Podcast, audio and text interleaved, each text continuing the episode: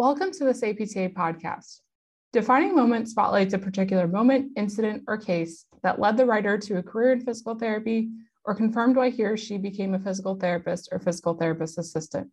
This is the account in his own words and voice of Gary Krasilovsky, PT, PhD, who practices in Fairfield, Connecticut. A key event in my life was applying to and being accepted into the New York University summer program called Health Careers Opportunities. As a young man in college, I was excited to become a Yellow Jacket, as we were called.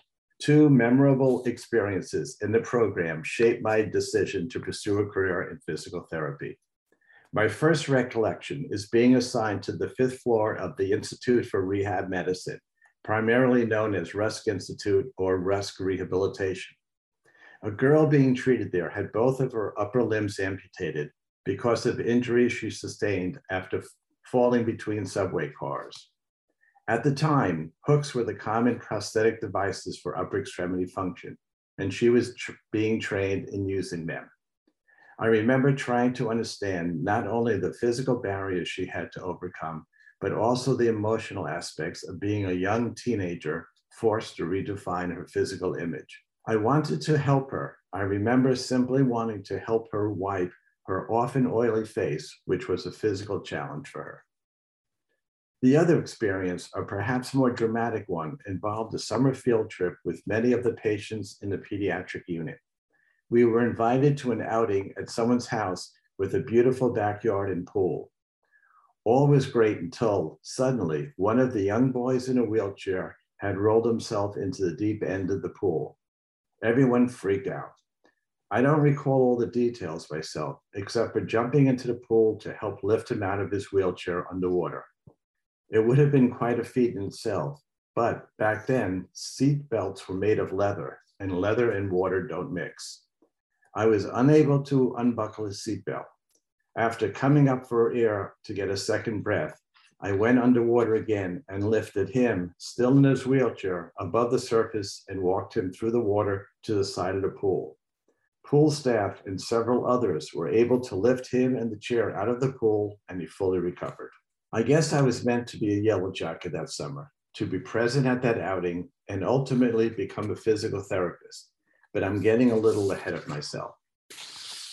In the 1960s, just before college, I was considering career choices. On occasion, I had helped my father at jobs. He was a mover of heavy machinery, but that wasn't for me and as New York life evolved, it was clear that sort of work would have limited future. My parents, like many others back then, felt we needed an optician, optometrist, dentist, etc. in the family. And my older brother talked about being interested in physical therapy. I took the strong vocational interest blank test, which since has evolved to become known as the strong interest inventory test. The top two results for me were appropriately, as it turned out, YMCA counselor and a physical therapist. I had prior summer experience as a day camp counselor at Kings Point Country Day School in Great Neck, New York, but that wasn't my lifelong dream. As for the field of physical therapy, it sounded fascinating, but my older brother was considering it, and how could I just follow him in the same career? As do many things happen in life, my brother did not pursue it after all, due to having a genetic eye disease, retinitis pigmentosa, that severely limited his vision. With the field now open, I investigated physical therapy among other health disciplines. The question was, how do I find out what this career really involves? I was introduced to Jack Hofkosh, who was head of the physical therapy department at Rusk. That introduction, I'm sure, aided to my acceptance into the Health Careers Opportunities Program. While I was there, I was assigned primarily to physical therapy, which involved shadowing PTs and going to presentations about other rehab fields, occupational therapy, speech language pathology, and rehab nursing. Hence, my being on the fifth floor to observe the girl with the upper limb prosthetics.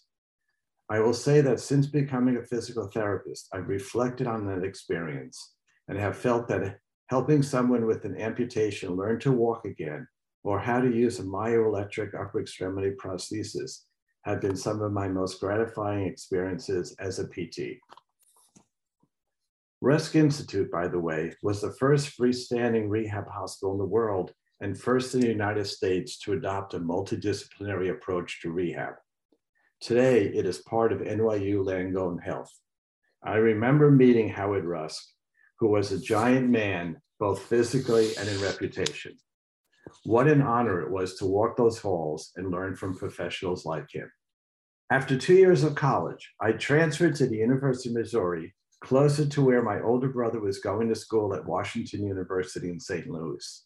After leaving home and no longer sharing a small bedroom, you think we would not want to see so much of each other, but we'd actually become closer.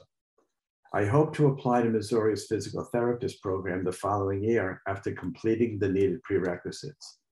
But as fate would have it, admissions to the program were closed to out of state residents by the time I applied. Instead, I was accepted into the school's special education program for people with orthopedic impairments to complete my undergraduate degree. I wasn't sold on this field as my true long term career, but it was a means to an end. It turned out this path I chose benefited me in more than one way. For one, my bachelor's degree and all the needed prerequisites from the University of Missouri facilitated my acceptance into the PT program at NYU where I was able to join the other students in their last year of the curriculum.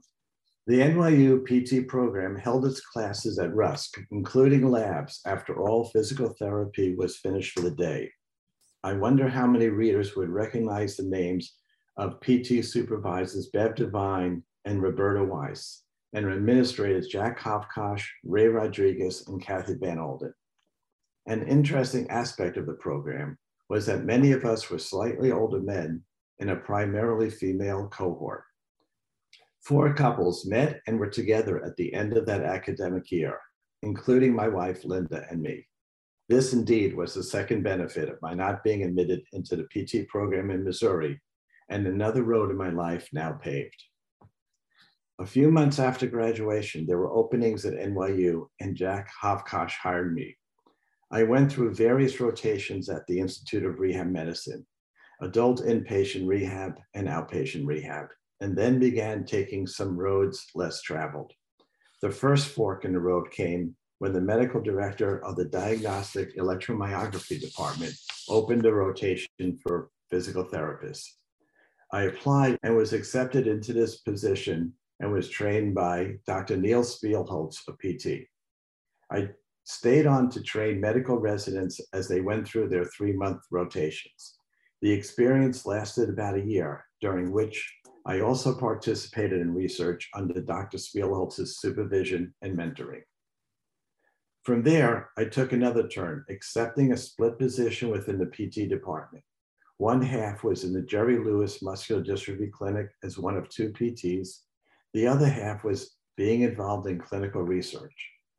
I spent an incredible few years gaining experience and taking advantage of opportunities to both help clients in the muscular dystrophy clinic and perform physical re therapy related research. The most significant research being undertaken there at the time was using an EMG biofeedback system. Eventually, a paper was published showing the effectiveness of EMG biofeedback for patients who sustained a cerebrovascular accident. My education and learning didn't stop with earning a certificate in physical therapy. While at NYU, I completed a master's degree in pathokinesiology and completed all coursework towards a PhD in the same field.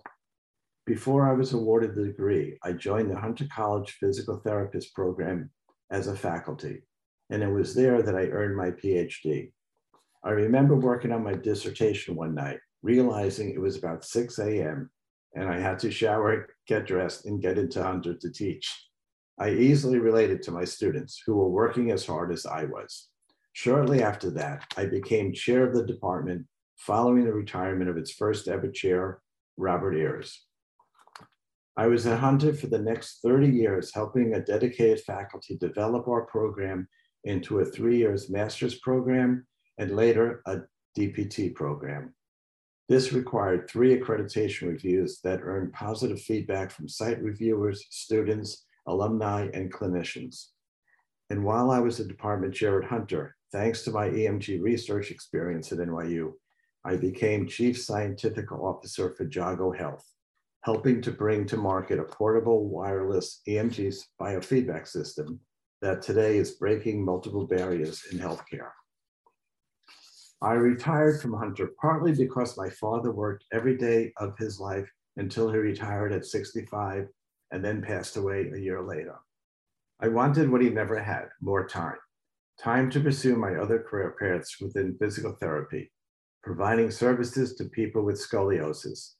I became a, a Schroth scoliosis therapist 10 years ago, continuing to teach as an adjunct professor and further training and coordinating clinical trials to reveal the extraordinary role that EMG biofeedback can have in helping patients with chronic pain, incontinence, and various movement disorders.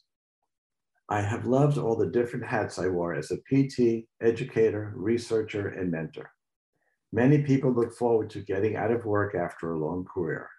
I looked at my career not as work, but as helping others, whether it was in direct patient care, clinical research, or having an impact on the hundreds of students who became colleagues in the physical therapy community. I hope I've helped them identify their own defining moments. You can find more APTA podcasts like this one on Apple Podcasts, Google Play, and Spotify, or by visiting apta.org slash podcasts. Thanks for listening.